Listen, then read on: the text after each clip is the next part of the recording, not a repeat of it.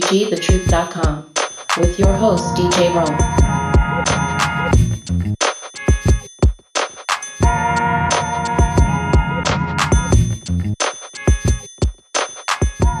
Hey, welcome to the program, everybody. You just stepped inside of Psychotic Bump School, the place where education and entertainment meet at the intersection of funk and soul. My name is DJ Rome, and I want to welcome you to another exciting edition of Psychotic Bump School. So, ladies and gentlemen, tonight, oh, it's going to be a fully loaded program for you this evening. Coming up, we're going to have the good brother Derek Smith.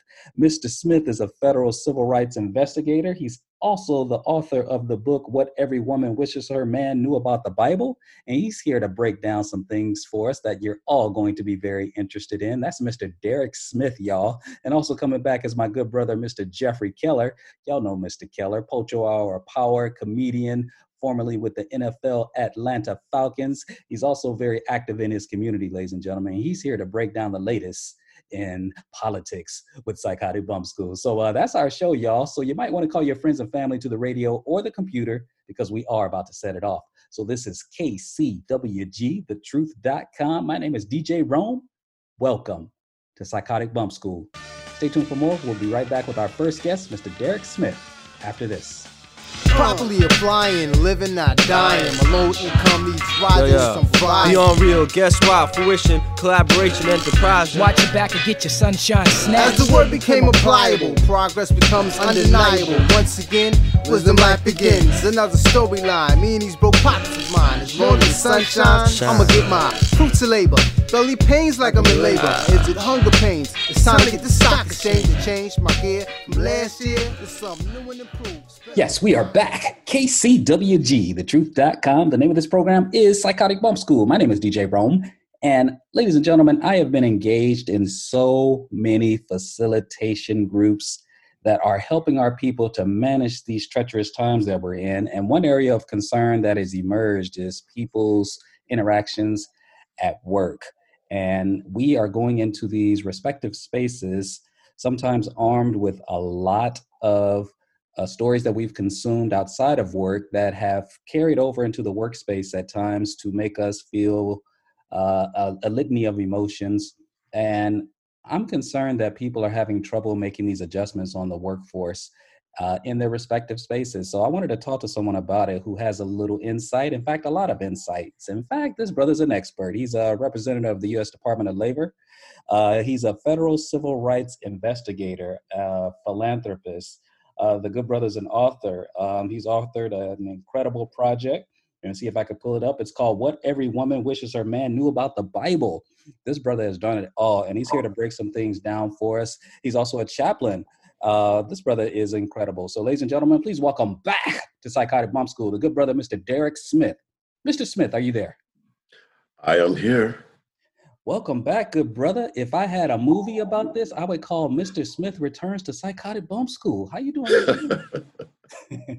all right, all right. I remember there was a movie way before my time. Maybe it was in the '60s called Mr. Smith Goes to Washington or something like that. I can't. Mr. Smith goes to Washington. Yeah, 1950s. in it. I don't know who was in it, but I don't know. Jimmy Stewart.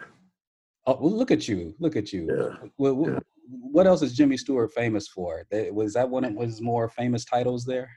It was one of his more famous titles, but the one that I, I think is most famous is the Christmas story, It's a Wonderful Life. Oh, look at you, man! So we, we, we might as well add cinematic uh, buff, cinema buff to to your long resume of accomplishments and uh, areas of expertise. I would have never known that. See, ladies and gentlemen, we didn't plan this conversation. Right, here. right. It's like this brother just knows his stuff. Well, how you doing, good brother? Uh, I'm up in Northern California, down in Southern California. What's been the vibe down there where you are, man? Um, just just a general update. I do a general check in with people coming onto the show during these times. You know what I mean? So as a brother down there dealing with things, uh, how's it going for you? I think for me personally, everything is is wonderful. You, you know, you're still having some adjustments to the new normal, that we have with the COVID 19 situation. But one thing I will say in respect to that is that I'm noticing a, a discernible easing of um, the, the standards that our government and, and you know, biological experts have been setting in, in, in relation to wearing masks and social distancing, especially as the weather gets warmer um, and we get into summer uh, there there's a, a easing of that, and I think that may have something to do with the numbers that we see that are that are perhaps starting to rise again, and that's something I'm really concerned about.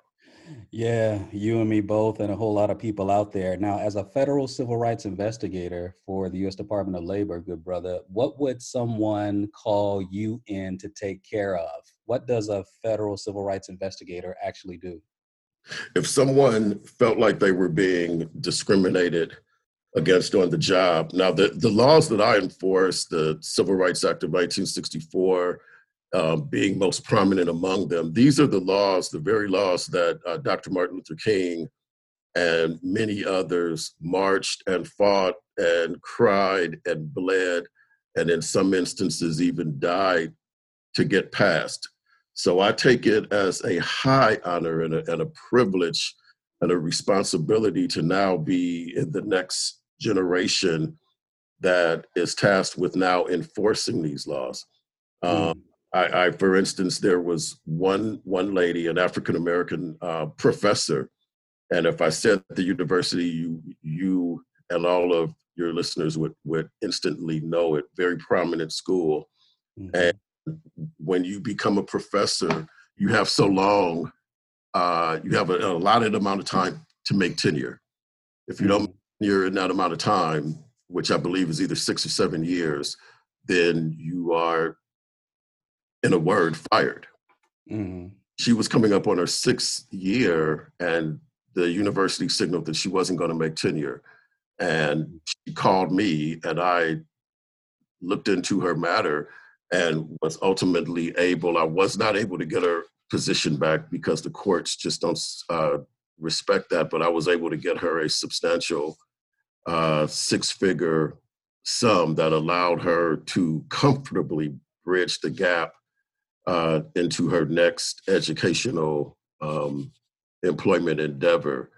Mm. And I was able to right that wrong and, and, and, you know, press release and so forth. The school is properly put on notice that they did discriminate against this African American uh, female, and it was so blatantly obvious uh, that that, as they say, Stevie Wonder could have seen it. Mm-hmm.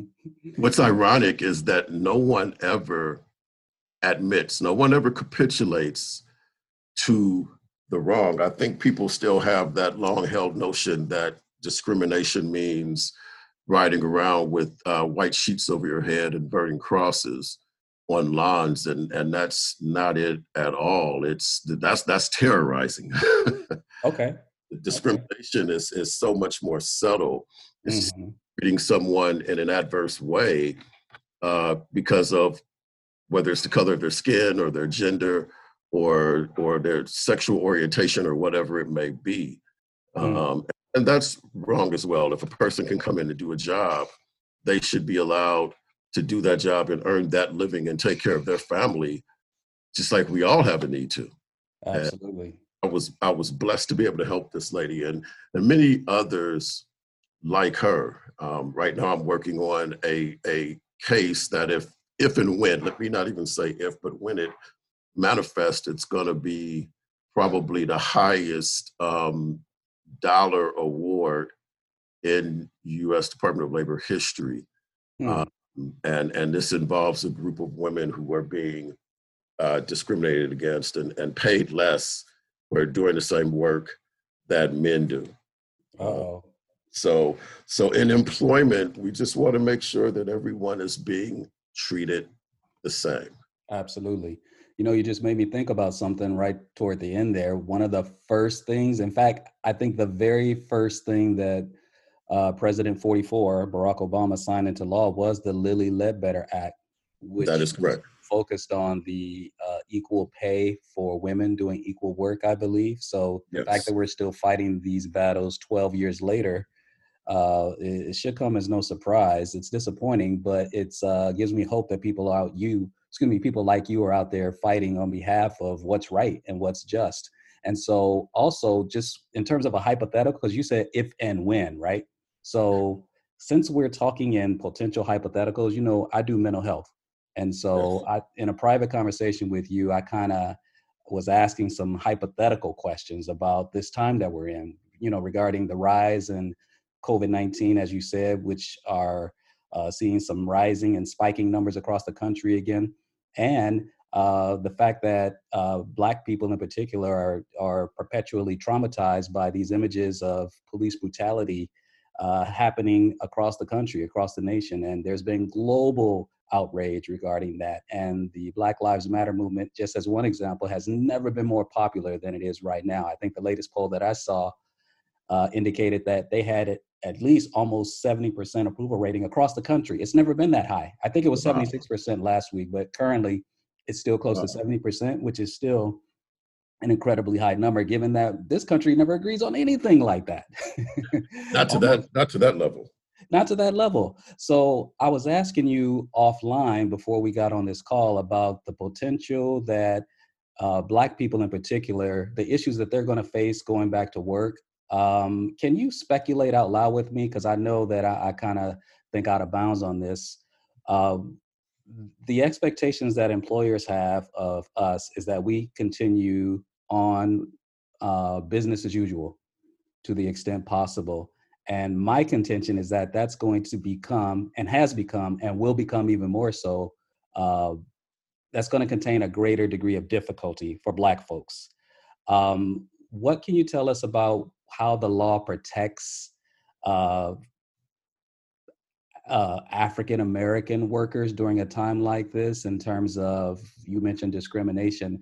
Is there any protective clauses out there in the law that you're aware of that will enshrine Black people against the possibility that they may lose their job during a time if they can't perform their normal duties during this time. Can you talk to us about that a little bit, or am I way off base? No, you're you're right in my in my wheelhouse, and okay. the laws that are there are the laws that have always been there, which basically say that it is illegal and it is prohibited for an employer to treat an employee adversely because of any race or gender or or you know sexual harassment or you know because you're a veteran or because of any of these protected constituencies a person with a disabilities uh, and and so forth so the laws are already there what's going to happen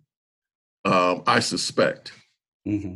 I'm, I am many things. I'm not a um, prophet, so right. I know, but I do expect that what'll happen is that there's going to be a kind of a backlash, a boomerang effect. We really haven't seen that manifest yet because we're mm-hmm. still, um, quote unquote, in the eye of the storm. Right. But as things die down and and people get back to whatever normal is, I, I believe that there will be some boomerang, some backlash as far as microaggressions and things of that nature against African American people.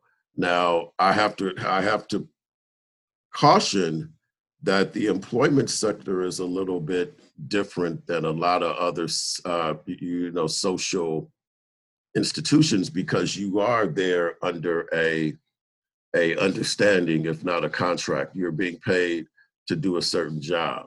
Mm-hmm. And, and even though a lot of jobs are at will, meaning the employer can terminate the relationship at any time or the employee can terminate the relationship at any time. Mm-hmm. But you still have a responsibility to uh, perform the duties of your job. As long as you're able to do that, then you are afforded the full protection of both federal law and state or city law. Um, what a person has to do is be able to be educated and aware as to what some of those things are. Because what I find is a lot of employees, they don't know that anything has happened until it's happened. Right. And what I mean by that is you might call me, but you've already lost your job. And I can help fight to help you get it back or get recompense if if the law has been violated. But in the meantime, you've still lost your job. Right. And the legal process is not a microwave process. It it's a slow cooker. Oh, yes. You know, and people need to be more aware on the front end of the little things to look for to say you, you know and document things and and when something doesn't feel right to you you have to kind of trust your your gut sometimes this doesn't feel right Mm-hmm. Mm-hmm. you know and and and take notes and those kinds of things but um i i do think that that that boomerang is going to come i'm reminded of the time when the oj simpson trial Mm. um, the, the very day I was in downtown LA, the very day that the verdict was announced. And I remember talking to a lot of people, uh, friends, my mom, some of my mom's friends, and they were saying that, you know, white people that we were really friendly with Mm. before the verdict, the days and weeks after the verdict, these same people that we thought were our friends started to shun us.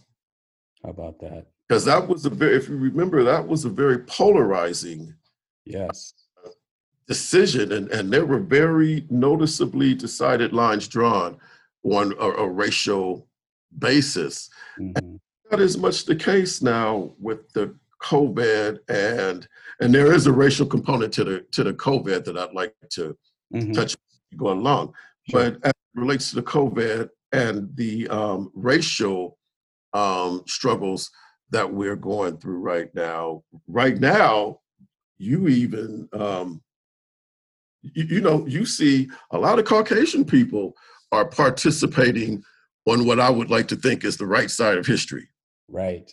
So it's not it's not just African Americans, um, Latinos, uh, Hispanics alone, but you see a lot of. I'm struck by how many white faces I am seeing in these marches and these peaceful protests. That's right. That's right. It, it, it does my heart good because we need to have every person on board who loves righteousness hmm speak out. You know, some people say, well, if you're silent, you're complicit. hmm Say nothing, you, know, well, that doesn't affect me, but it will affect you at some point. Oh yes. Because Oh, hate, hate doesn't have any restraints to it. The mhm. people hate in this country, if there were no black people in this country, uh, the hate would turn to the next thing. Mm. Whether it's Hispanics, if there were no Hispanics in this country, it would turn to the Asians, and we have historical documentation to know this. It would Right. turn to the American Indian. And if all of those constituencies were gone, the, the, the people that hate would turn on other white people. That's right. They would find some reason to be divisive and then use that reason to, to espouse their hate. Hmm. Yeah, that's just what do they call that? The uh the pecking order or the you know how the the law that in nature it's the hierarchy of survival or something like that. I can't think of what Survival, of the fittest. survival of the fittest. Yeah, it's always uh, a pecking order. There's always somebody lower than you on the food chain. That's the word I'm looking for. There's a Yes. there's a, a a racial or cultural food chain that always seems to come in play. But this is KCWG, the truth.com's program is called Psychotic Bump School. I'm DJ Rome. We're speaking to the good brother, Mr. Derek Smith, federal civil rights investigator for the U.S. Department of Labor. So you just touched upon some really important things. And I want to um, tap down a little further on one or two of them because I think it's important right now that we don't sort of overshoot our load and fight the wrong battles at the wrong time. You said that oftentimes people come to you uh, after the fact. They've already lost their job, they're already experiencing a loss of wages. And I'm wondering what you're implying by that. Uh, had they been more informed about what their rights were uh, before it got to that point, I'm wondering what difference would that make. Can you tell us briefly what what are some of the rights that people need to come in mind or keep in mind? Because it's kind of like surviving a police stop. You need to know what your rights are, but you don't need to litigate your case right there uh, with a police officer. You know what I'm saying? The most important thing is that you make it back home. And when it comes to work, the most important thing right now, at least in the short term, is that you don't lose your job. So, can you give us a couple of tips about what employees' rights actually are that they can keep in mind as they're uh, possibly facing the difficult moments of having to return to their workspaces and function during this time? Yes, I'll, I'll say two specific things to, okay. to, that point. And the first one is is very simple, and it's it's simply that you have a right to be treated equally to everyone else in your organization. Now that doesn't mean necessarily mean well. Okay. And what I mean by that is Uh-oh. that's an interpretation, first of all. Okay. What what does well mean? Right. Does he's a good boss me. Mm. Or, or uh, you know, usually that means that I'm getting over. Mm-hmm. I'm being true. But you ask the next employee in the next cubicle, maybe they have a different opinion. So what I'm what I'm leading up to when I say that is that there can be someone that you can agree, you, you, know, this person is not the best, you know, they don't have the best personality, they don't have the best social skills, they're a micromanager, you, know, they're they're you know militaristic or you, you can use a host of terms that would have a negative slant on them if you were the person um, that is subordinate to them mm-hmm.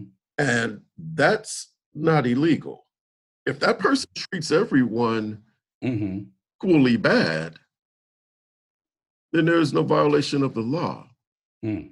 Um, now you can take that to an extreme and, and get into criminal uh, situations, but that's not at all what typically happens at work.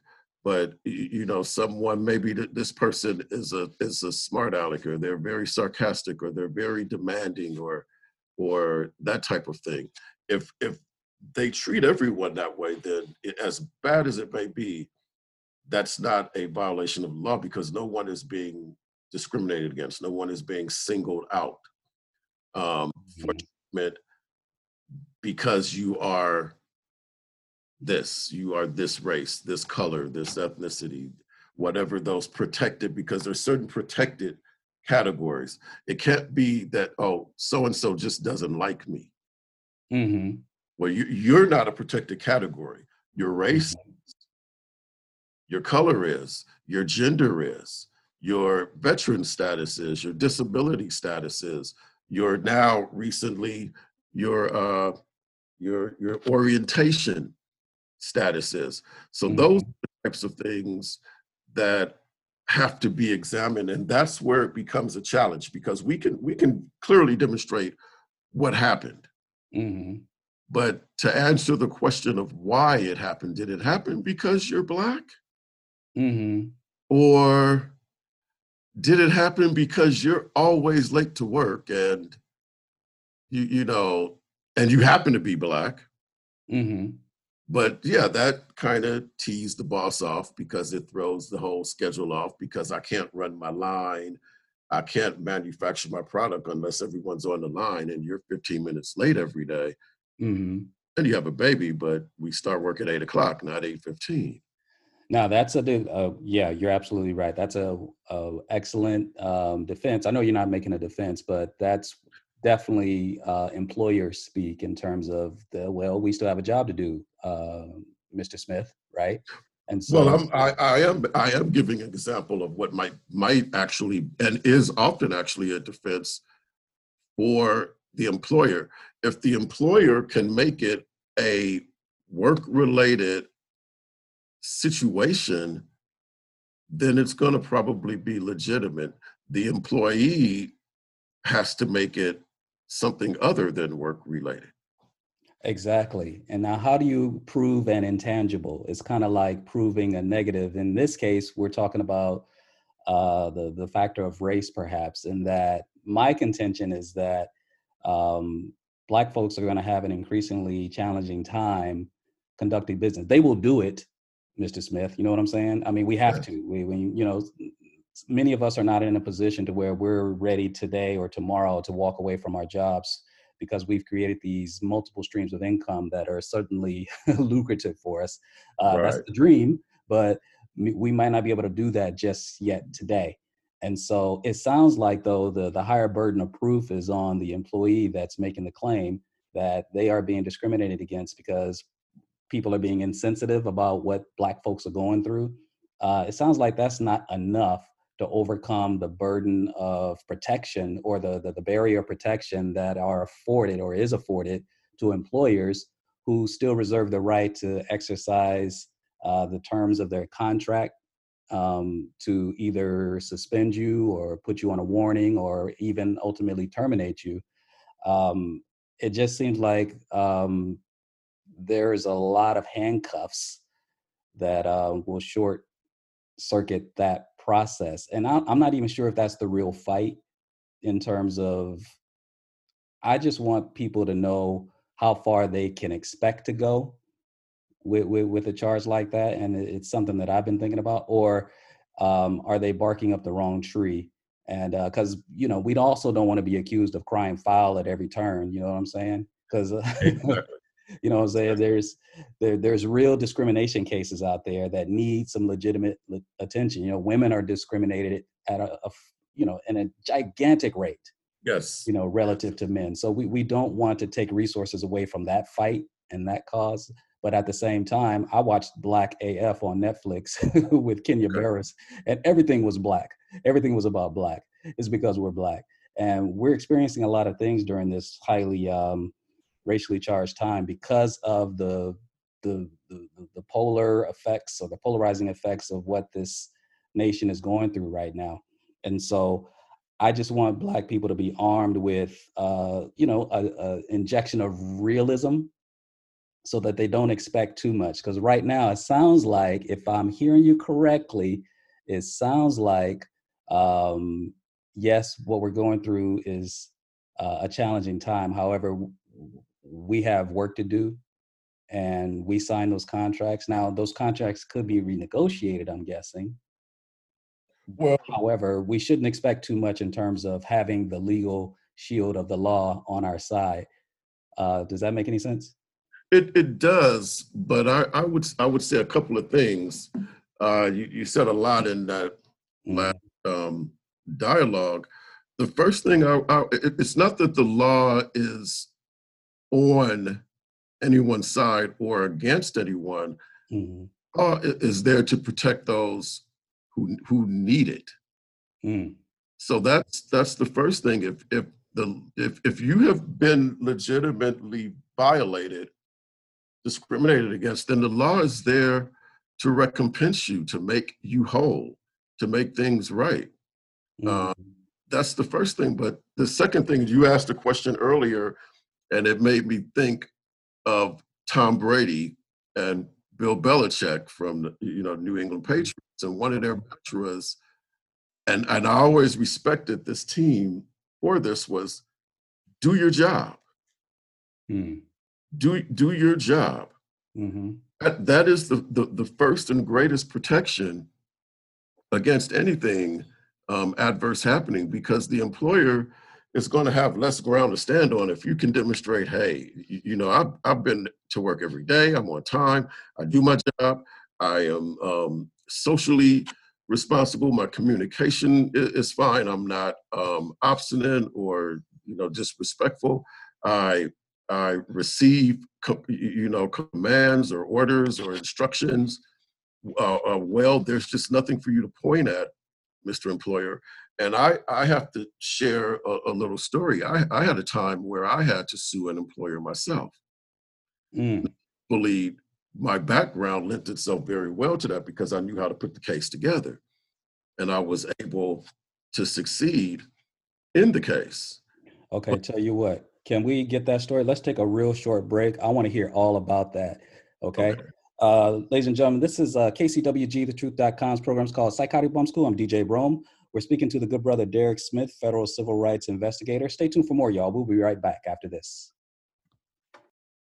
Yes, we are back. KCWG, truth.com's program's called Psychotic Bump School. I'm DJ Rome. We're back again with the good brother, Mr. Derek Smith. Mr. Smith, you were about to tell us about an experience you had. Can you go ahead and finish that? Yes, it was at an employment situation where I actually had to file a, a lawsuit against my employer because of discrimination. And why I was able to prevail in that was because A, because of my background, I know how to put a case together and present it uh, before the court. But B, it was because of my background up to that point and many of the things that my former uh, supervisor was saying was just patently not true. Mm. For instance, there was a time she she gave me a reprimand, and because she's building a case to try to fire me, right, for some personal reasons, Mm. and she writes me up. She gives me a reprimand saying I missed a deadline. The deadline date was like December twenty first. The Mm. the write up was December eighteenth. Mm. So if you catch that, the twenty first hadn't even come yet. Hadn't come yet. Right. But in her zeal to try to to catch me, you know, she made a lot of mistakes. But the other more important thing was I had been on my job at this point in time, uh, maybe 15 years, Mm. and I was a top performer every single year. Mm. Until this person became my supervisor, and on a dime, my performance went from being A plus to D minus overnight. Mm. So you're looking at this on his face and you're saying, how could this be? How could this this person, I mean, did he have some type of traumatic event in life? Did he have a car accident or, you know, did he have a divorce or is he suddenly taking drugs or something? And the answer is no, no, no. Right He's the same person. So Mhm. when you can demonstrate that you're doing what you're supposed to do and, and you have that type of, of background, then you're going to be able to prevail Okay. most employees don't either have jobs that if, if you're someone who's working on a on an assembly line uh, you know, companies may not even give out performance appraisals for instance Mm. so you don't have any paper to say you know that i'm doing my job it's just you have a paycheck but you have to try to get ways as an employee to get on paper um, that you are actually doing the job That's right. as much as you can do that, that's going to pay off in, in spades for you if an employer decides that they want to come for you. You have to show, you know, my, my attendance is perfect. Mm-hmm. My, you, you know, I, my, I'm on time. I've never had a write up. Mm-hmm. So just basic things. Um, but you need to be able to show that. Absolutely. Is you know all employers are are required to put up certain information about employees' rights on bulletin boards and in public spaces, lunchrooms, um, you, you know, bathrooms, gathering areas, and so forth. But most people, including myself, I, I pass by these bulletin boards in, in my office and rarely, rarely read them. Mm. And I'm the guy who puts them out, right? Right. So I already know what's in them. So that's that's I guess part of it. But most employees they're oblivious to you're oblivious to what you don't need. that's right. Until Then you find need it, right? yourself, Yeah, you find Uh-huh. yourself in a problem and Mhm. you're scrambling now. You're kind of behind the because see that manager they've been plotting for the last two months Mm. on how on, on how to structure what they're doing to present it to you.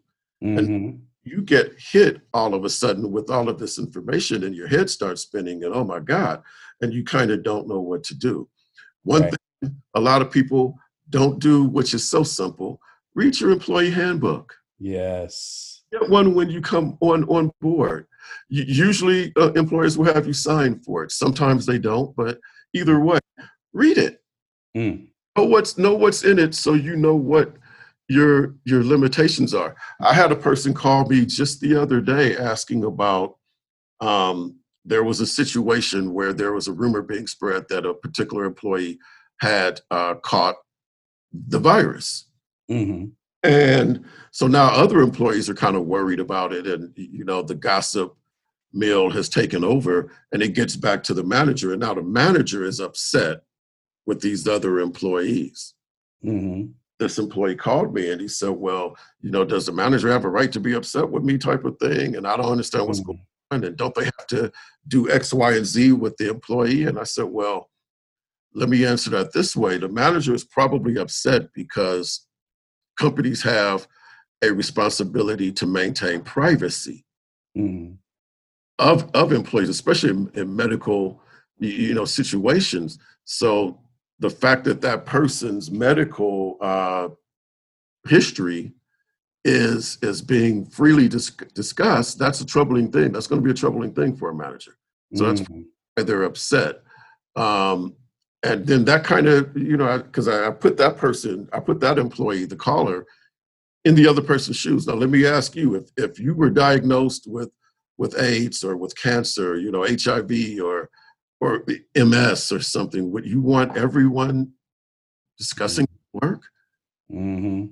I guess not. And if, you know, the light bulb started coming on at that point. I said, so the manager is, is probably upset for that. Uh, And as long as, I mean, if they're just upset, they're human beings. They have a right to be upset. Right. Past it, they're, they're, has anybody taken any action against anyone? Has anyone been suspended? Uh, your hours getting shortened or anything? Uh, well, no, nothing like that. And so, okay, you know, all's well, but you probably want to stop being part of the the gossip colony. Right. Again, just do, do your job. If you hear something, just keep it to yourself. You're not there to gossip.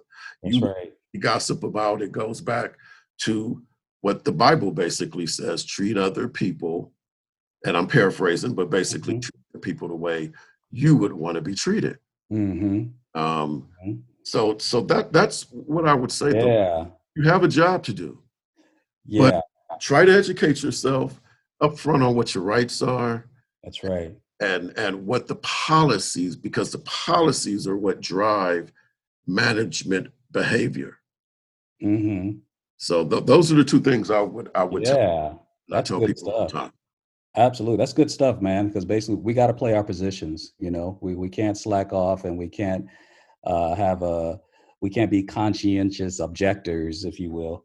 Uh, Not- not on the gotta job. know- you know what I'm saying? not on the job people Not on the well, I job. have- I have a right to free speech not on the job Not on the job. Not on the job. All right, that's good stuff, man. Thank you, man. Uh, we got a few minutes left, and uh, you you are a very philanthrop- philanthropic kind of brother, if I could say the word right. Philanthropic. there you you do a lot for your community. You do a lot for um, uh, people on the workforce, and you you have a really really giving heart. Um, and and I guess that's uh, no better place that represents that is in your authorship. You're a creative uh, author. You've written this amazing book called "What Every Woman Wishes Her Man Knew About the Bible." And uh, with the few minutes we have left, uh, you've actually cited some um, sightings from the Bible since you've been talking with us during this. I can tell it's interwoven into the very fabric of everything you do, good brother. Uh, Yes. What did you want to share with us about your book? Last time you were here, almost two years ago, I think, maybe more.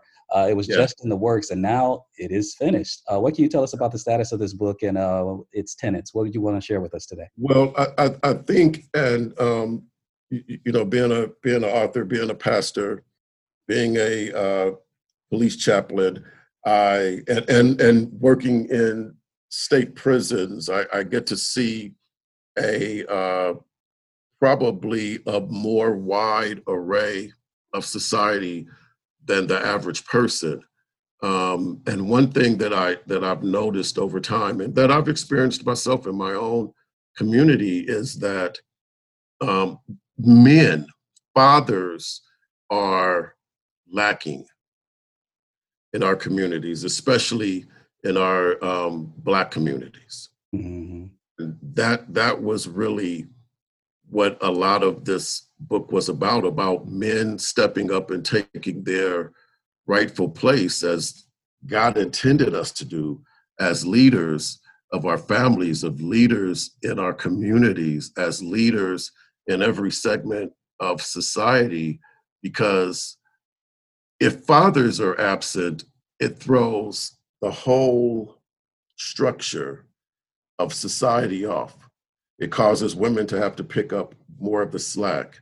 And then that kind of knocks them out of their natural role as as nurturers and and you know that part of the family if the man is not there providing which is what god calls us to do and protecting which is what god calls us to do then the woman has to assume that role in addition to what she was naturally created to do and that's that's just a hard thing to do, but there's some some stunning statistics, and there and, and even in in this COVID age, you see some stunning statistics that um, you know from a racial standpoint of the effects of the absence of fathers, of the effects of of you know different health outcomes, educational disparities, uh, society a, as a whole. You know, um, someone said that COVID nineteen is uh, the great equalizer, Mm. but it's not. It's not an equalizer at all. I would submit that it's actually a magnifier. Mm. What I mean by that is that this virus has magnified the problems along racial lines that we've had in this society um, really since its in, inception. Mm. Look at, for instance, the average uh, employer or excuse me, employee income. Mm. It is directly inverse to the COVID rate. And what, what do I mean by that? Mm. In 2018, Asians were making, uh, on average, $87,000. Mm. We're making on average 70, almost $71,000. Hispanics, $51,000. But African Americans, we're, we're well at the bottom at $41,300. Mm. At, the COVID rate is inverse to that. We have 336, uh, you, know, positive tests per 100,000. Hispanics only have 271, whites 190, and, and Asians 95. When Mm. you when you look at these statistics, is that you know based on race, the negative impacts are directly opposite, or they they mirror what's going on in greater society. Um, educational outcomes are eh, you know that's the same thing. You, you know we we graduate fewer people in African American community, so we're going to ipso facto right make less money. And and you know our health outcomes are are the same. And we need to change. We need to have fundamental change. Once all of the the shouting and the marching is over we need to have fu- fundamental change in our educational system and our healthcare structure and our employment section and i heard someone say you know this is not even an an equal rights issue but it's a civil rights issue. You, you know, it started out as a civil rights issue. Now we want equality. In the 60s, we just wanted to be treated civilly. Mm. Now we're demanding equality. We have to have a equal seat at all of these tables. I, I'm, I'm reminded of a story, um, and it's called The Race. And I don't know, you, you've probably heard it, and I'm sure some of your listeners have as well. But there's a group of teenagers at the starting line, and they're getting ready to run 100 yard. Oh yes, yes. And the coach says, Well, if you come from a two parent home, hmm five steps forward. So, you know, out of 10 guys, maybe three of them take five steps forward. You know, if you live in a single family house where you have, you always had your own bedroom, take five steps forward. hmm They take five steps forward and they, they ask a few more, you, you know, questions hmm if you have a brother or sister who's gone on to college, uh, take five steps forward. hmm You have no one who's ever had an encounter with law enforcement, take five steps forward. Hmm You have no one in your family who's had a baby out of wedlock. And when it was over, the only people that took five steps forward were Caucasians. hmm The black kids and Hispanic kids were still at the starting line. Right. And then the coach said, Now you look at this, this is how society is. So it stands to reason if everyone else or if certain people are getting such a great head start hmm on you, how, how can you legitimately compete in the marketplace, hmm in the educational space. You, you can't. You can't. You've been disadvantaged from the start. So, what should we do? We we got a few minutes left. What do you propose we do in terms of uh, action steps to close that gap? I, I think we we need more le- legitimate leaders, and we need to put pressure on our institutions, on our politicians, um, on corporate America, because corporate America is is such an important part of this. On the media as well, we need to hear positive stories of of positive African American outcomes Absolutely. there's a lot of that in in in society, but that doesn't get brought to the top by the mainstream media. hmm You need to hold companies accountable. Yes. They discriminate against um, our, our our people. You know, we need to have an educational system. I know right now in California that the uh, Prop 109, I think it is, is being uh, revisited, uh, maybe 209 but the one that is for affirmative action, which was struck down about 20, 21 years ago, they're looking to reinstitution, um, institutionalize that again. They're going to put it on the ballot, and I'm hopeful that it that it passes because I remember when it was voted down that immediately the next year you saw a drop in attendance for African American students of about 50 percent. hmm 50% less students were going to public taxpayer sponsored universities than there were the year before. And that that's impactful. If you can't get access to good health care if you can't get access to good education if you can't get good access to food. I, when I, I lived in detroit some 15 20 years ago and the first thing that struck me when i got off the freeway was that there was not one major grocery store within the city limits of Detroit. Wow. Not one Kroger, um, which to people on the West Coast, you might know it as Ralph's. Ralph's is owned by Kroger. Mhm. It's Kroger in the Midwest. Mhm. We had, you know, mom and pop shops and, you know, maybe secondary or tertiary type community stores, but you didn't have one major chain grocery store. Mhm. Got across Eight Mile, and I say Eight Mile, some people will hear that reference and think back to the movie uh, Mhm. with Eminem. And Eight Mile in Detroit is the dividing line between the haves and the have-nots. Okay. On one side of Eight Mile, it's cloudy and gray, but when you cross to the other side, the sun comes out, the the the, the, the flowers are blooming, and the bees are pollinating. Mm. Kind of take that and run with it. Yeah. and know talking about. So there were you just see these disparities everywhere, hmm everywhere. Um, the the Aunt Jemima and the uh, Uncle Ben's, they've the, the companies behind them have have now decided all of a sudden to discontinue that. hmm And I I, I got to admit, I never really paid a whole lot of attention to it. It was just part of the fabric of society.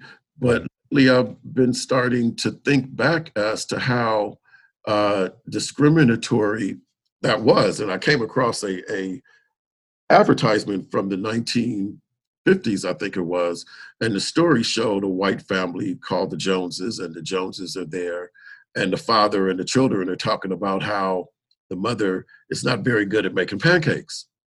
Mm. So here comes Aunt Jemima, hmm black lady. And the article says that them show do needs me in the family to make them so it was just it was just caricature. It was right. blackface. It was it was blatant racism. hmm And that's what we've grown up with. So I mean I'm I'm cautiously optimistic that these companies are making these changes now, uh, but I, I do suspect that they're doing them more so not out of benevolence or or uh, a, a, a, a new awakening responsibility, but because of the bottom line. Right.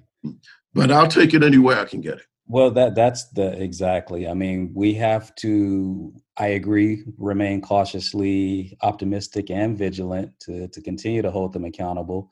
And I think it's also okay to reward incremental behavior toward doing what's right. And uh, benevolence uh, notwithstanding, we hope we're doing it, and we hope they're doing it for the right reasons. That doesn't dictate what we do and continue to do. We have to keep pressing on. Uh, good brother Derek Smith, uh, we're just about at that limit. Good brother, what's the best way for people to uh, find your book and to keep in touch with you if they need to? They can find me on Facebook um, under Derek Smith Author.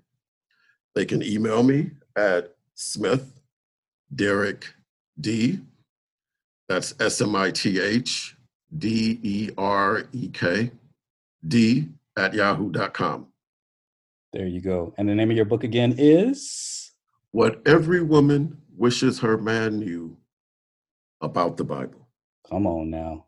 So much rich stuff in there. Thank you, good brother. This is KCWG, the truth.com's program's called Psychotic Bump School. I'm DJ Rome. That was the good brother Derek Smith, y'all. Stay tuned for more. We'll be right back after this. Yeah, this is Jeff Keller from the Pocho Hour Power on KPFK 90.7 FM, and you're listening to the Psychotic Bump School with your host, DJ Rome, on KCWG, thetruth.com, the best internet radio station on the planet. Oh, yeah. Yes, we are back. KCWG, the truth.com's program's called Psychotic Bump School. I'm DJ Rome. And if you hear the chuckle in my voice, ladies and gentlemen, that can only mean that one person's on the line with me. Y'all know this, brother. Pocho Hour of Power every Friday afternoon, one of the top rated radio shows in Southern California for years and years and years, formerly with the NFL Atlanta Falcons. Uh, he's a community activist, he's a, a, a, a social justice uh, warrior or a restorative justice advocate. Oh man, this, this brother's doing it all. This brother's been talking to the police lately, ladies and gentlemen. I got to hear about that. But, ladies and gentlemen, please welcome back to Psychotic Bump School, the good brother, Mr. Jeffrey Keller. Mr. Keller, are you there? Hey, man, I'm just Keller, your friendly ghost, man.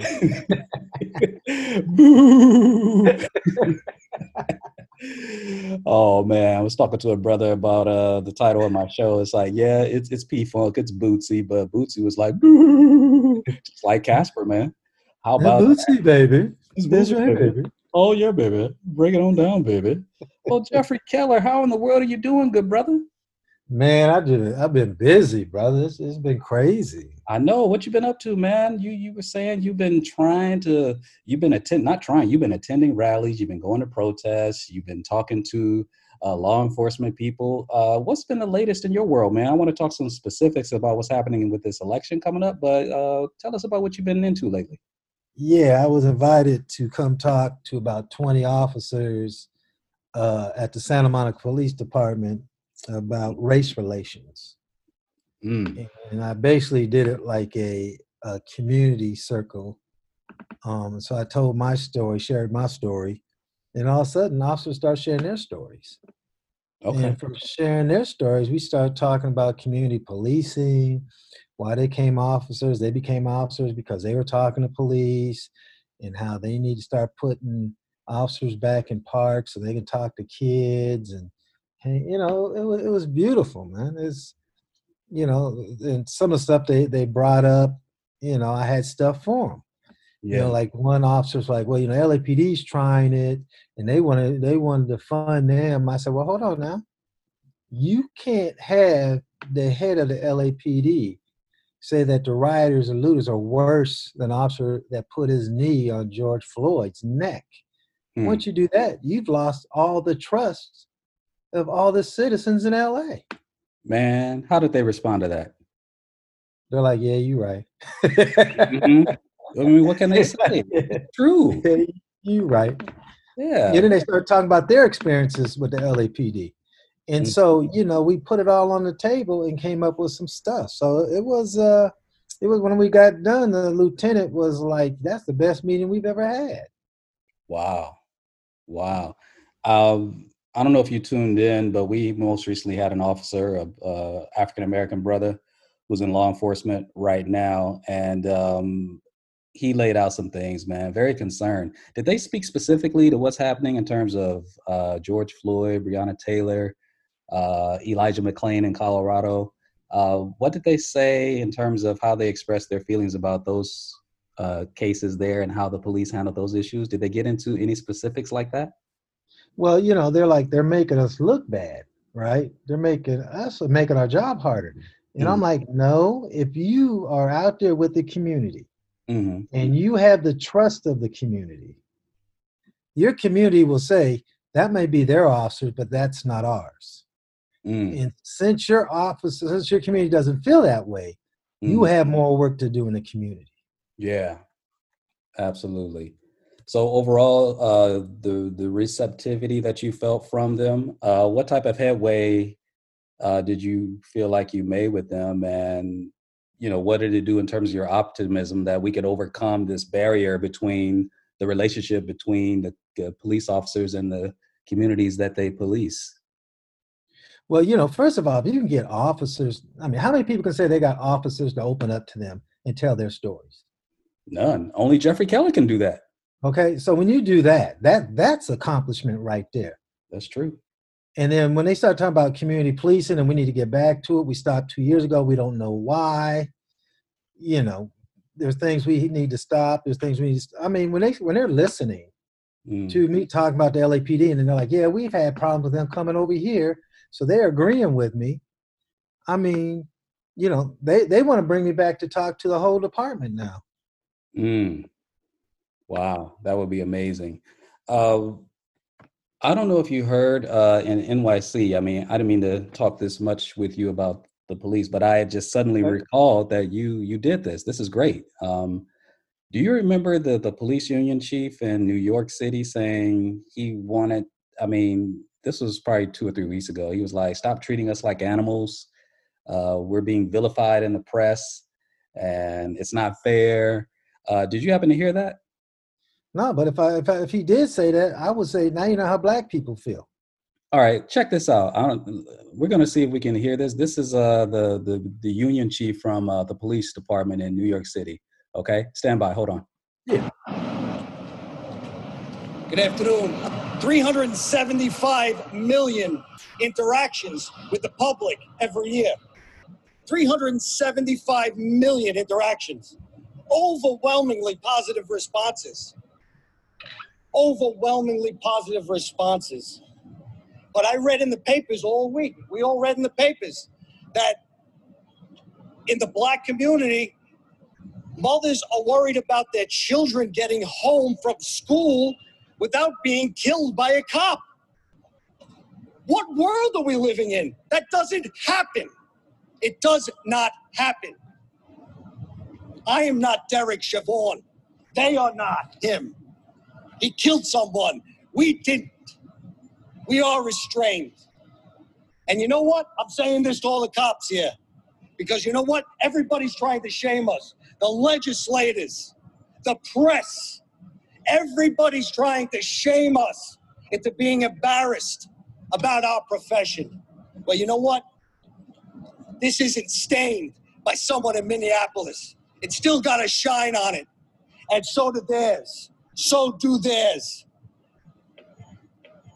Stop treating us like animals and thugs and start treating us with some respect. That's what we're here today to say.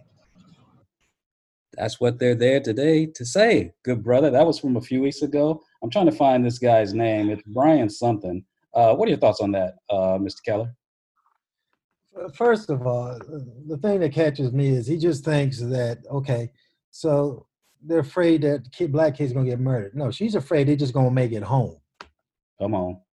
Okay, he doesn't. He didn't say anything about being harassed, being illegally searched, being illegally stopped. Mm-hmm. Uh, you know, being harassed. Th- these are the problems that they don't get. They don't understand.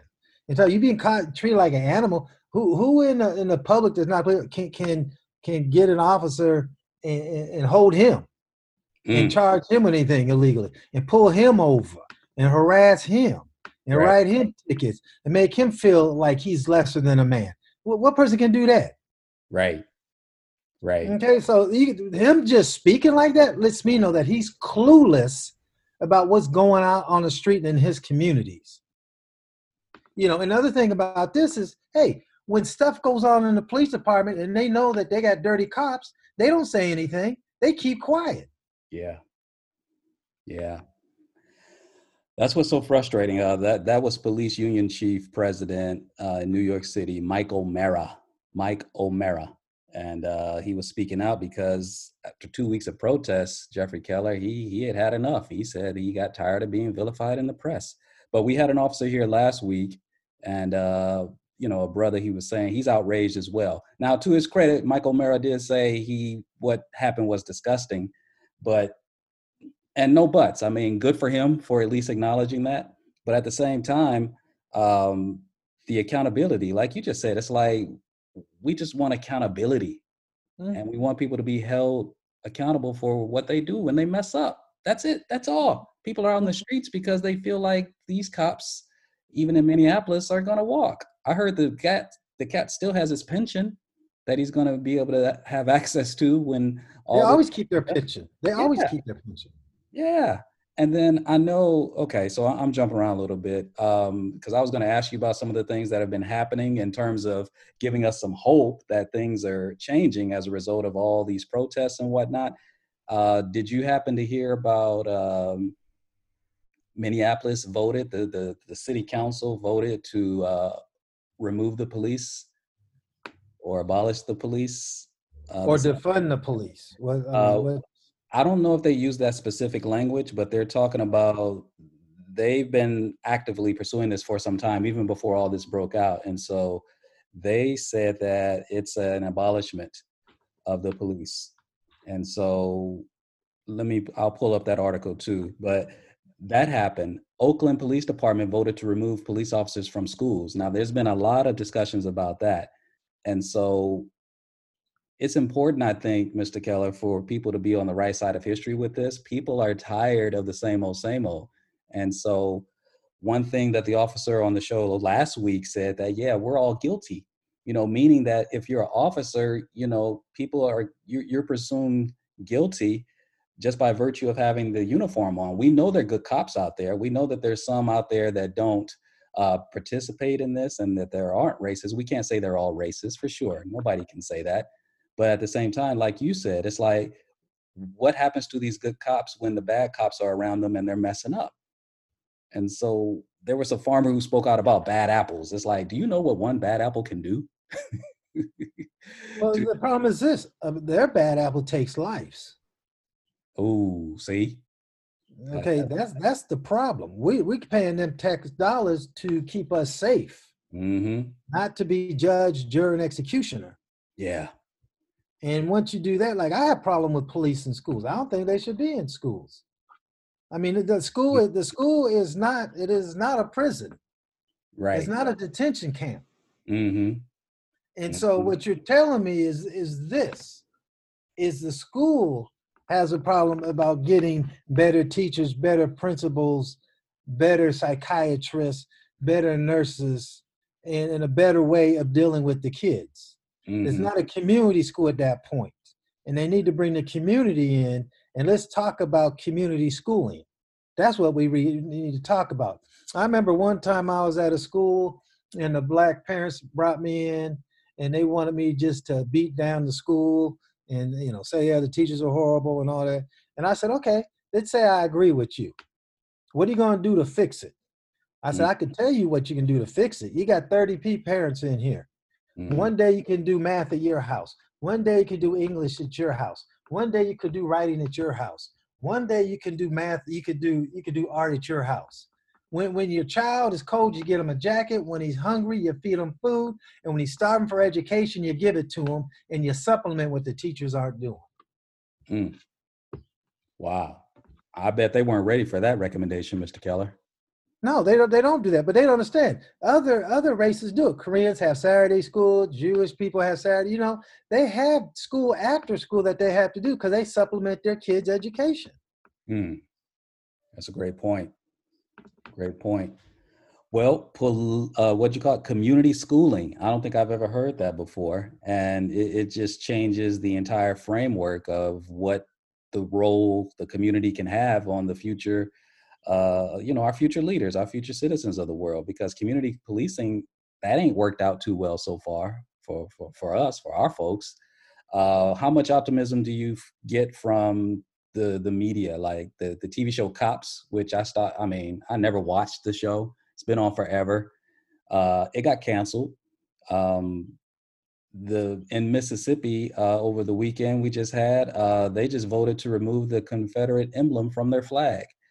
Uh, things are changing, Jeffrey Keller. Uh, you, have been on the show a few times. Um, do you take any optimism from the fact that with the onset of the George Floyd and its aftermath, uh, do you think things are changing for the better, slowly yet surely? What are your thoughts on that? Yeah, I mean, I like when they when they get rid of like cops, because cops is demeaning and, and, and focus it stereotypes black people. So when white people watch cops, they think all black people are like that, and so it's a way to manipulate the masses. So I'm glad that they get got rid of that. Again, and then with the Confederate flag again, it's to it's to demean black people. Every all this stuff is to demean black people, mm. right? And so as they as they remove them, they are removing you know, the emblems, the symbols of racism. And that's what that's what busts me when people go, well, how about the Confederate flag? Well, you know what it represents? Mm. It demeans black people. Do you not understand that? Well, that's our culture. Well, then you're telling me your culture is you like demeaning black people because it makes you feel superior. Come on. So you, you have to listen to what people are saying and know what symbols mean so you know where they're coming from. Wow. This is KCWG, thetruth.com's program is called Psychotic Bump School. I'm DJ Rome. We're talking with uh, the good brother, Mr. Jeffrey Keller.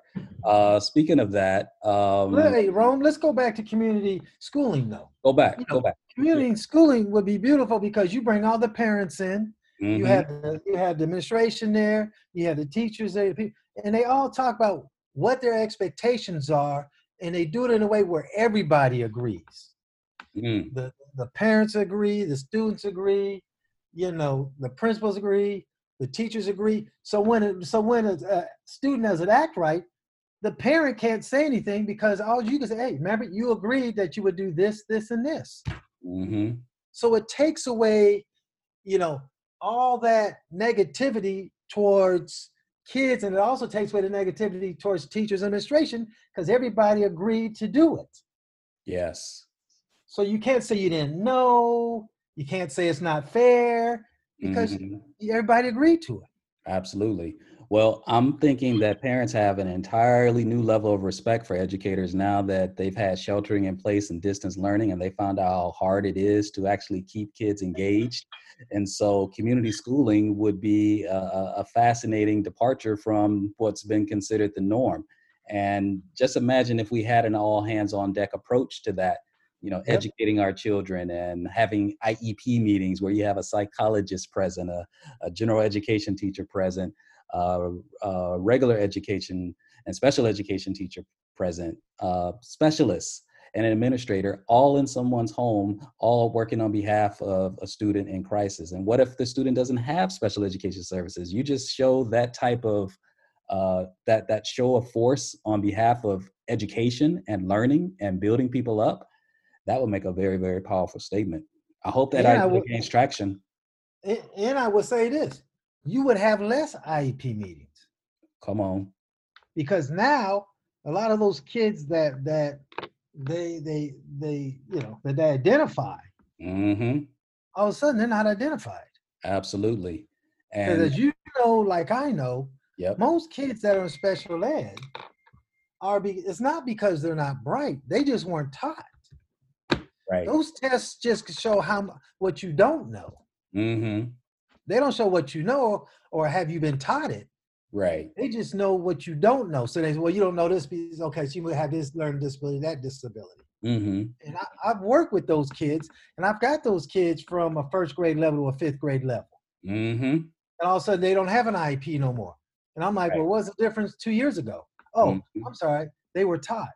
Yes systematically one-on-one i did that too mr keller um, during my time in uh, southern california i worked in a, a, classroom before becoming a psychologist and i had responsibility to enforce or execute anyway a reading program so every day i'm calling students over to the small table to read with them one-on-one guess what happened to their mm-hmm. reading levels by the time mm-hmm. they, they hit their benchmarks or report card time came because I, and I It- kept notes. It works. And you know what else increased? Hmm. Their writing levels. Okay, come on. Because now they know they're reading the sentences. They know what a sentence looks like. That's right. Okay. they- They know what words look like. So now they know how to spell words. Right. Oh, it, it increases everything. Enables them to make sense out of the senses. Oh my God. Using all of the senses. Using all of the senses. But see, these are all things that a lot of government officials don't want you to have because they learned in the 60s when people become intelligent Mm, and come together as a mass group, yeah. and now they can figure out the game that's being ran on them by government. Wow. Um, how much of these issues do you do you think this stuff is on the ballot? Because we have an election coming up in a few months. Um, how prominently are these issues being put forward by either candidate in the race right now? No, neither. They don't. They don't want. Neither. That's why I said government. They don't. They don't want you to be intelligent. You know why these kids are marching? You know why these kids are really marching? Mm, What the craziness is? Because a lot of them have degrees or going to college, and none of them had jobs. well, And so now they are sitting at home and they're watching TV mm-hmm. and they're seeing what's going on. And now they're getting a Black history lesson. Ooh, Now they're seeing what's really going on to Black people. Now they got a time to sit down and watch and go, you know what? This isn't fair. Why hasn't anybody ever told me about this? Now they go out there and march. And now government sees that.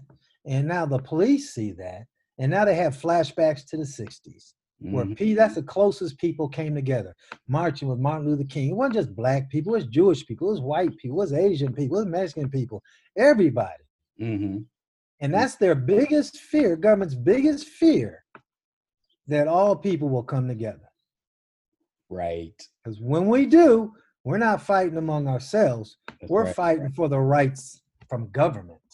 Mm.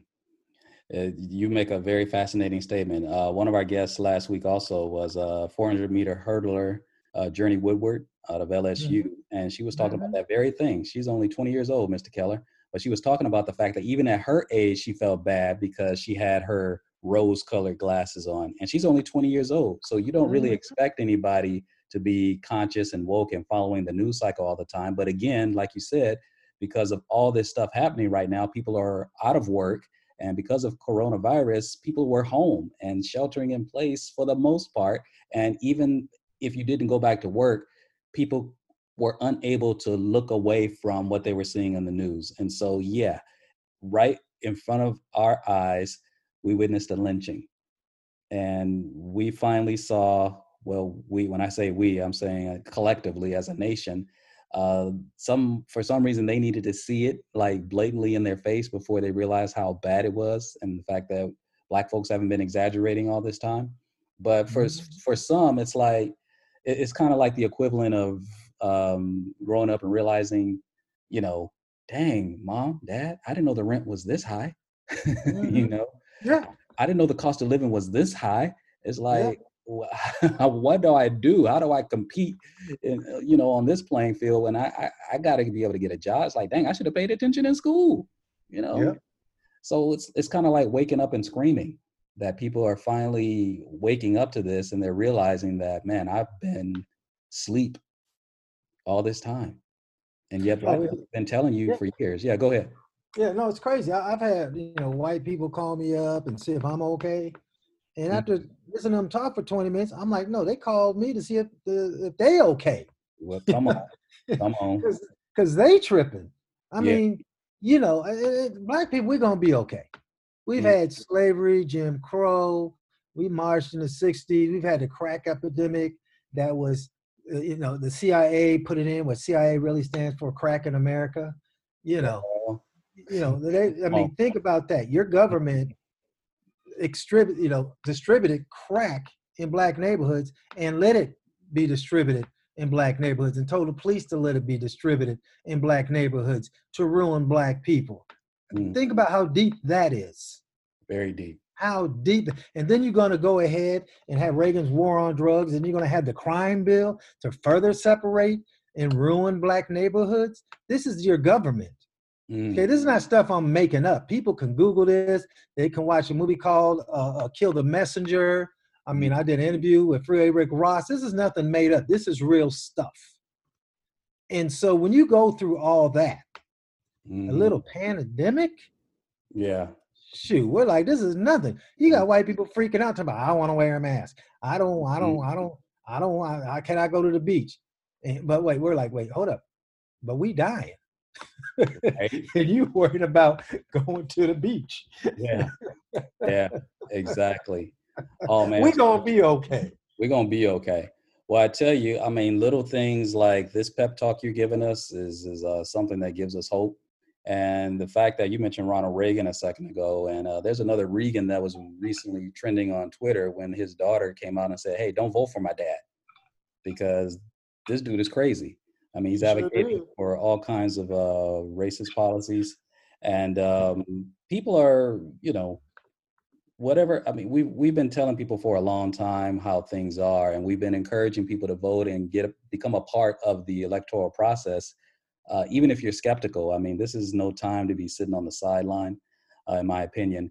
I don't know where i got this quote from but i'm gonna lay this on you real quick mr keller. It says uh, quote black voters know white voters better than white voters know themselves. So yeah we'll back biden because we know who white america will vote for in the general election. In a way they may not tell a pollster or the media unquote. So I, I quote that because right now, uh, the Democratic candidate is demolishing the current occupant of the White House in the polls right now. And there's a sentiment out there that people are experiencing uh, 2016 PTSD, you know, and is is Hillary Clinton all over again. That she was way up in the polls, and that we're just setting ourselves up for another major disappointment. Uh, what are your thoughts on what you're seeing in the polls right now and the prospects of uh, change in administration come November 3rd, Mr. Jeffrey Keller?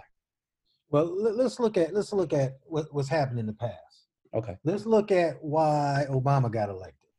Why did Obama get elected? Well, because Bush jacked up so bad Come on. that white people said, "Let's give the black dude a chance." I mean, how bad you got it messed up when white people say that? Yep. So Trump saw that. Now they looked at Obama as kind of elitist. Why? Because he's talking about, looking, we need to get rid of some of these coal mining jobs because now, you know, it's all it's all about getting your education and, and, and jobs are becoming technical. And so you have to advance with times, hmm. right? So people are looking at it going, well, you know, he's forgetting about us. So then Trump comes in and goes, you know what? There's a section of classes not being spoken to. Hmm. There's these coal miners.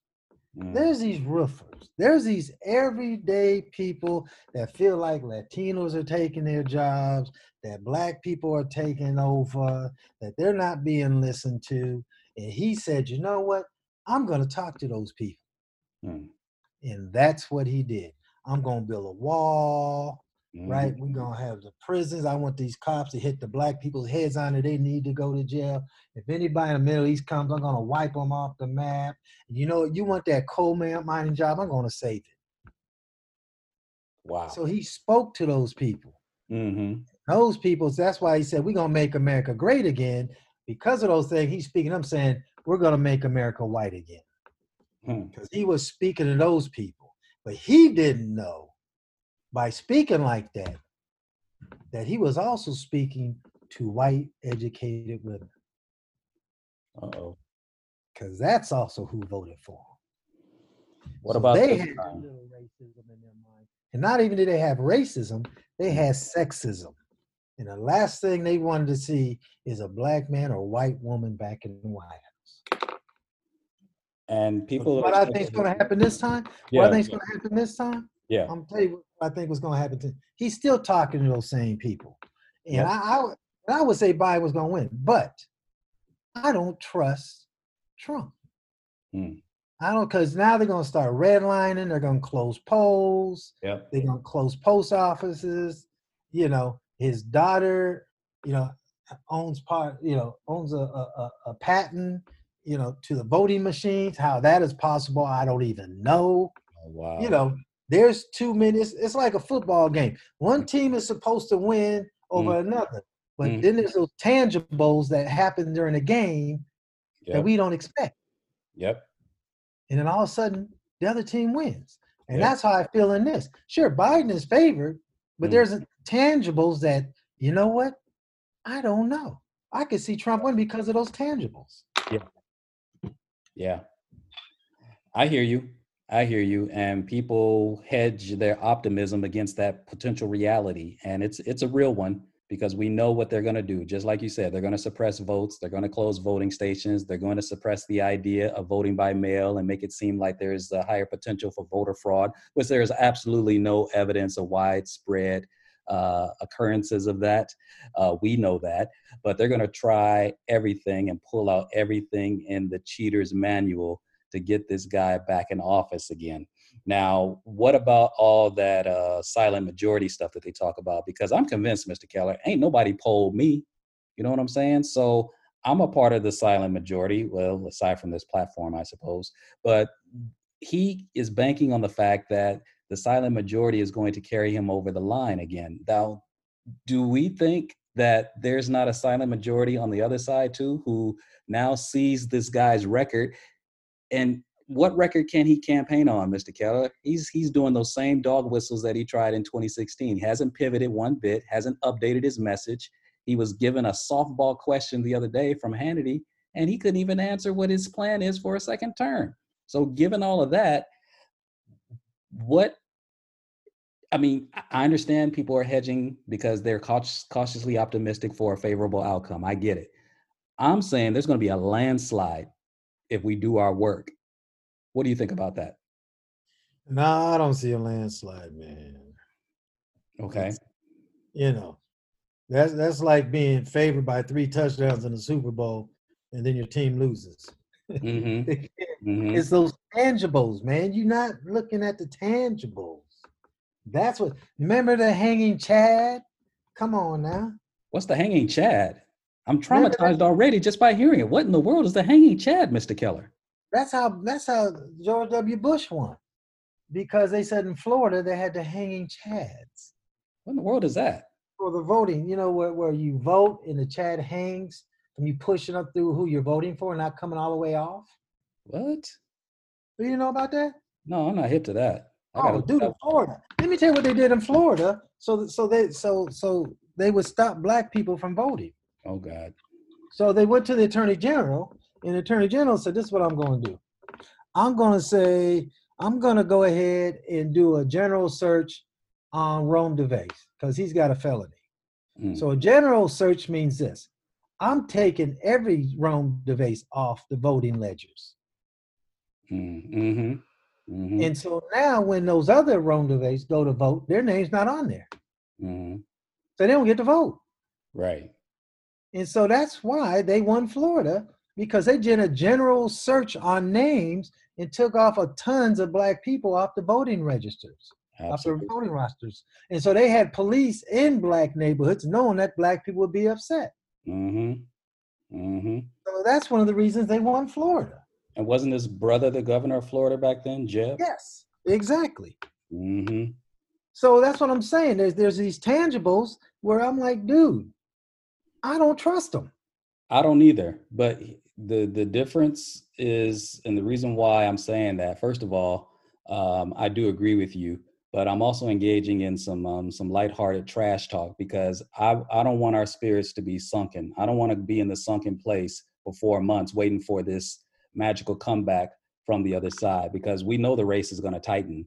You know, if you if you just go by the polls, you know it's going to be an October surprise. There always is, and I already know that the intangibles are what people are banking on to make this a competitive race. So I'm with you on that. I'm saying this because people are demoralized and they're in shock. And there's a lot of people that are still to this day, despite everything that's happening, they're still saying they got to hold their nose to pull the lever for the Democrat. And I'm saying we can't go in like that. And I'm saying we, I am not affiliated with a political party, ladies and gentlemen. I am not. I'm down for black folks. I'm down with people who are oppressed. I'm down with the people that are on the downside of justice. That's who I'm for. And I'm saying that I don't want to go in with my tail between my legs to cast a vote in November when I know one side is far weaker than the other and they need to be framed that way. Have you been seeing those videos by the Lincoln Project where they've Mhm. just putting up these incredible ads and responding to everything that the current occupant says or does? As soon as he says something silly, they put up a video and it goes viral quick. We didn't have that in 2016. We got Republicans that are rising up to speak out against uh, their guy. Now he's never been their guy. They they've never you know these are never Trumpers, and I'm here for it. Carly Fiorina, remember her? Remember Mhm. Carly Fiorina who ran for president in 2016? She also tried to beat Barbara Boxer a few years ago and lost, but she ran for president. Why do people who lose a race think they a local race think they can become president? Beto O'Rourke. Okay, anyway. Um, if Reagan can win, they figure anybody can win. you know on. what I'm saying? It's like, come on. But Arnold Schwarzenegger can win, but you got to win though. It's like they, you know, it, it's it's only certain people in society that can fail going up, you know, and you know what I'm talking about. But Carly Fiorina says that I don't know what she she voted for 45 after he, you know, attacked her her looks. oh yeah, You know, said, you know, why would you vote for somebody with a face like that? It's like how insulting. She still voted for him. And now she's saying she's not going to vote for him. but see, that's why he can say stuff like that. You see that? That's why he he gets can, cover. He gets cover. and she don't want to vote for a woman. How cold is that? That's a man cold. clowns your looks, and Mhm. you still vote for him because you don't want to vote for a woman. Right. That's hate. Yeah. She's saying now though they had to twist her arms, but she did say she did give a yes when somebody said, you know, there's only two people in the race, Carly Fiorina. So if you're not voting for him, there's only one guy left. And she said, well, yeah, if those are the two options, then yeah. I mean, she didn't flat out say I'm voting for Biden, but you know, she's saying that she's going to vote for him. So I'm saying, Mr. Keller, that's what we didn't have in 2016. Okay. And then we have uh, uh, RVAT. That that's like Republican voters against Trump. I mean, they ha- they have there's so many elements out there this time, and then you couple that with uh, the protests that have been happening. The fact that Black Lives Matter has never been this popular before. I think two weeks ago they were almost at 80% popularity across the country, and I think over the weekend they're still as almost high as 70%. We're not that unified on anything in this country. And those are the issues that are gaining traction or have gained traction. And I guess that's one thing that he could be credited for. He's brought a whole lot of people together to rise up against him. And so I'm saying for those reasons, if we play our position and we don't get overconfident and we leave no doubt and run through the tape and like what was that video game Double Dragon or was it Mortal mm-hmm. Kombat when the the, the the the guy is wobbling and it says finish him finish him if we run through the tape Mr. Keller, I'm s- and again, this is trash talk because again, it's like it, it's it's a psych job. They want us to think that he is invincible. Well, well, we know he's not invincible after we, he walked off that plane after after that one uh, Did you see the rally? Did you? that see- rally. he looked like he looked like he just got knocked out by Tyson. I mean, he was just Wow. demoralized. Yeah. Um, but I hear what you're saying. But this this is the deal. okay. All that stuff that you're talking Yeah. has to turn into votes. It does. And so what we have to do as a people is make sure those same people marching, them same people put up videos, the same people watching the videos are gonna go to the polls and have an opportunity to go to the polls to have their vote counted. Mhm. That's what we have to do. We have to be one step ahead of the game. We can't be satisfied with the numbers. We can't be satisfied with the money. That's just groundwork. Now the real work is coming in now. yes. Now we got to keep an eye on the polls and make sure that they stay open. Now we got to write our, our our senators and our congressmen and them say, hey, this is what we need you to do. We need to make sure that the post office are going to stay open. We need to make sure the polls are going to stay open. We mm-hmm. need for you to get get whoever you got to get out your state police. I don't care and make sure that black people, brown people, women, and people of color can vote and they're not being harassed. And make sure that it's being counted. Whatever they have to do, they got to get it done. That's what's got to happen. This is just seeding. All the stuff you mentioned, mentioned was just seeding. Now we got to water it and make sure that it grows. Yeah, we sure do. We sure do. I think there's going to be a ground sale. I think we're going to water those roots. And if we do everything that you just said, I don't think there's going to be a, a chance of a second term. Now, there's even a contingency to say, remember we had uh I, I reached out to Dina Becker. I wonder how she's doing. I remember she said she don't even think Biden will finish the race. Mm-hmm. she, she, said something's going to happen to him. He's going to have to drop out. You know, of course, at that time, uh, the Democratic nominee had not yet been determined, and Bernie Sanders was still a contender. Mm-hmm. Um, however, uh, some are saying now that hey, this guy might not even make it to November because he just doesn't want to face that shellacking. And with all this news coming out about um, these these troops getting um, getting a hit job on them by Russia and the Taliban in cahoots with Putin, man, the the, the call for corruption is going to rise, you know, even higher now. And well, he so, said he didn't know. He didn't know. Nobody told I didn't, I didn't know. It ain't my fault. You know, yeah, that's the thing. Instead of saying, "Hey, you know what? Thank you for telling me," and now that I know, I'm going to take care of it. Mm-hmm. See, it, that's not who he is. He's like, you know what? I didn't know, so it's not my fault. Let's move on. Yeah, it's bad. It's bad. It's horrible. It's yeah. horrible. Yeah. It's, a, it's it's the worst reality show in the history of America. Mm-hmm. Mm-hmm. Well, um, I'm hoping that uh, we're in a, a, whole new era of uh, reality and uh, the K-poppers. You talk about getting out the the vote. Uh, it was K-pop that helped troll his uh, Tulsa rally, and mm-hmm. they purchased tickets. I mean, they had some impact, but the, the the majority of the impact is is this. He made people sign a waiver that they couldn't sue him if they caught coronavirus and there were a whole lot of tickets available. So yeah, K-pop did have a role in the turnout, but a whole lot of people could have shown up. Yeah, Still they could have got tickets because they're yeah. they're just reserved. They're not, you know, they're not sold. Right, right. So the fact that he was not able to fill that arena, um, people are finally his own people in a deep red state like Oklahoma. Mr. Keller, that was deep red Oklahoma the fact mm-hmm. that they didn't want to risk their lives and they rightfully sat out i mean essentially some lives were saved by the turnout being what it was but they don't see it that way you know everything is about a, a zero sum game with them everything is a competition well, they're, they're, saying that that the protesters weren't little men or people didn't come because they were afraid of the protesters mm-hmm. not that they were afraid that's how they spun it not right. because they're afraid to catch the virus but they're afraid basically he was saying was they're afraid of black people basically that's what he was saying black people.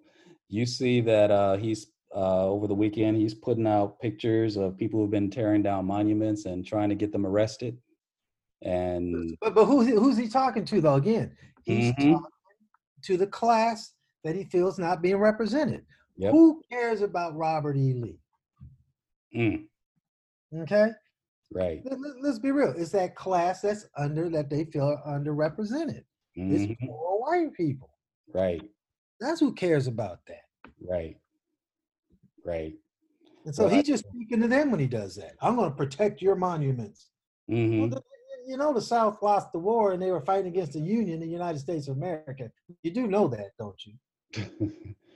well, I can't. Uh, I, I, normally don't like to uh, celebrate people's uh, disappointments, but uh, this was classic. Um, check this out. This is uh, the it's dubbed the Walk of Shame, and uh, it's called how uh, how he felt that night. Check this out.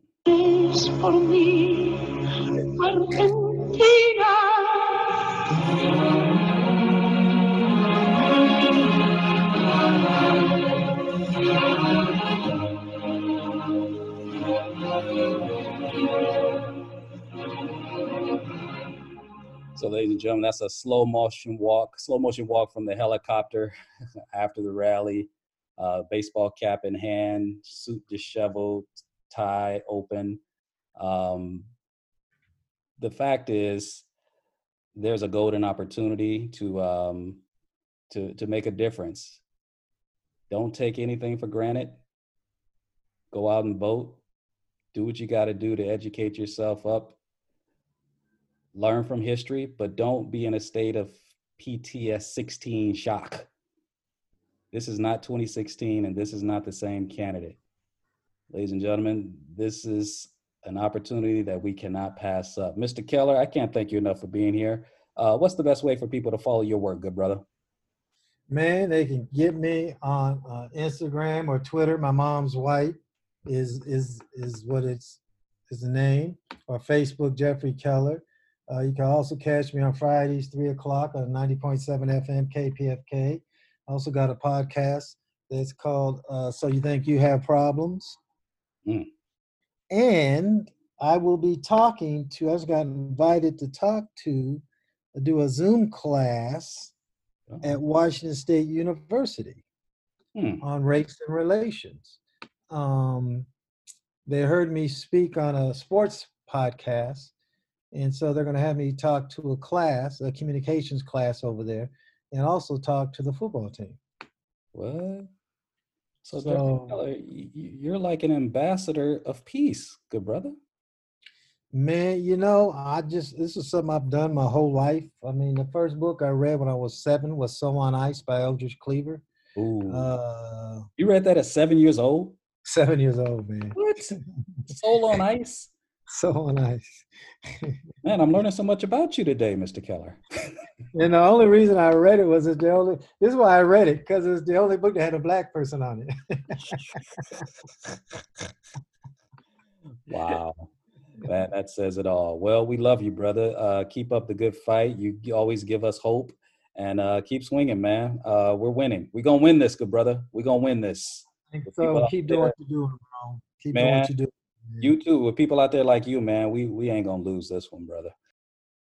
Well, that's our show, y'all. Psychotic Bump School is the place where education and entertainment meet at the intersection of funk and soul. My name is DJ Rome. I want to thank you for joining us this evening. Check back with us. We shall return next week. We're here every Monday evening from 5:30 p.m. to 7 p.m. Pacific time. Also want to send a shout out to our guests, Mr. Derek Smith, and of course, Mr. Jeffrey Keller. And I also want to send a shout out to Frank Starks, who is the Iron Man behind the board. And we're out of here, y'all. Take care.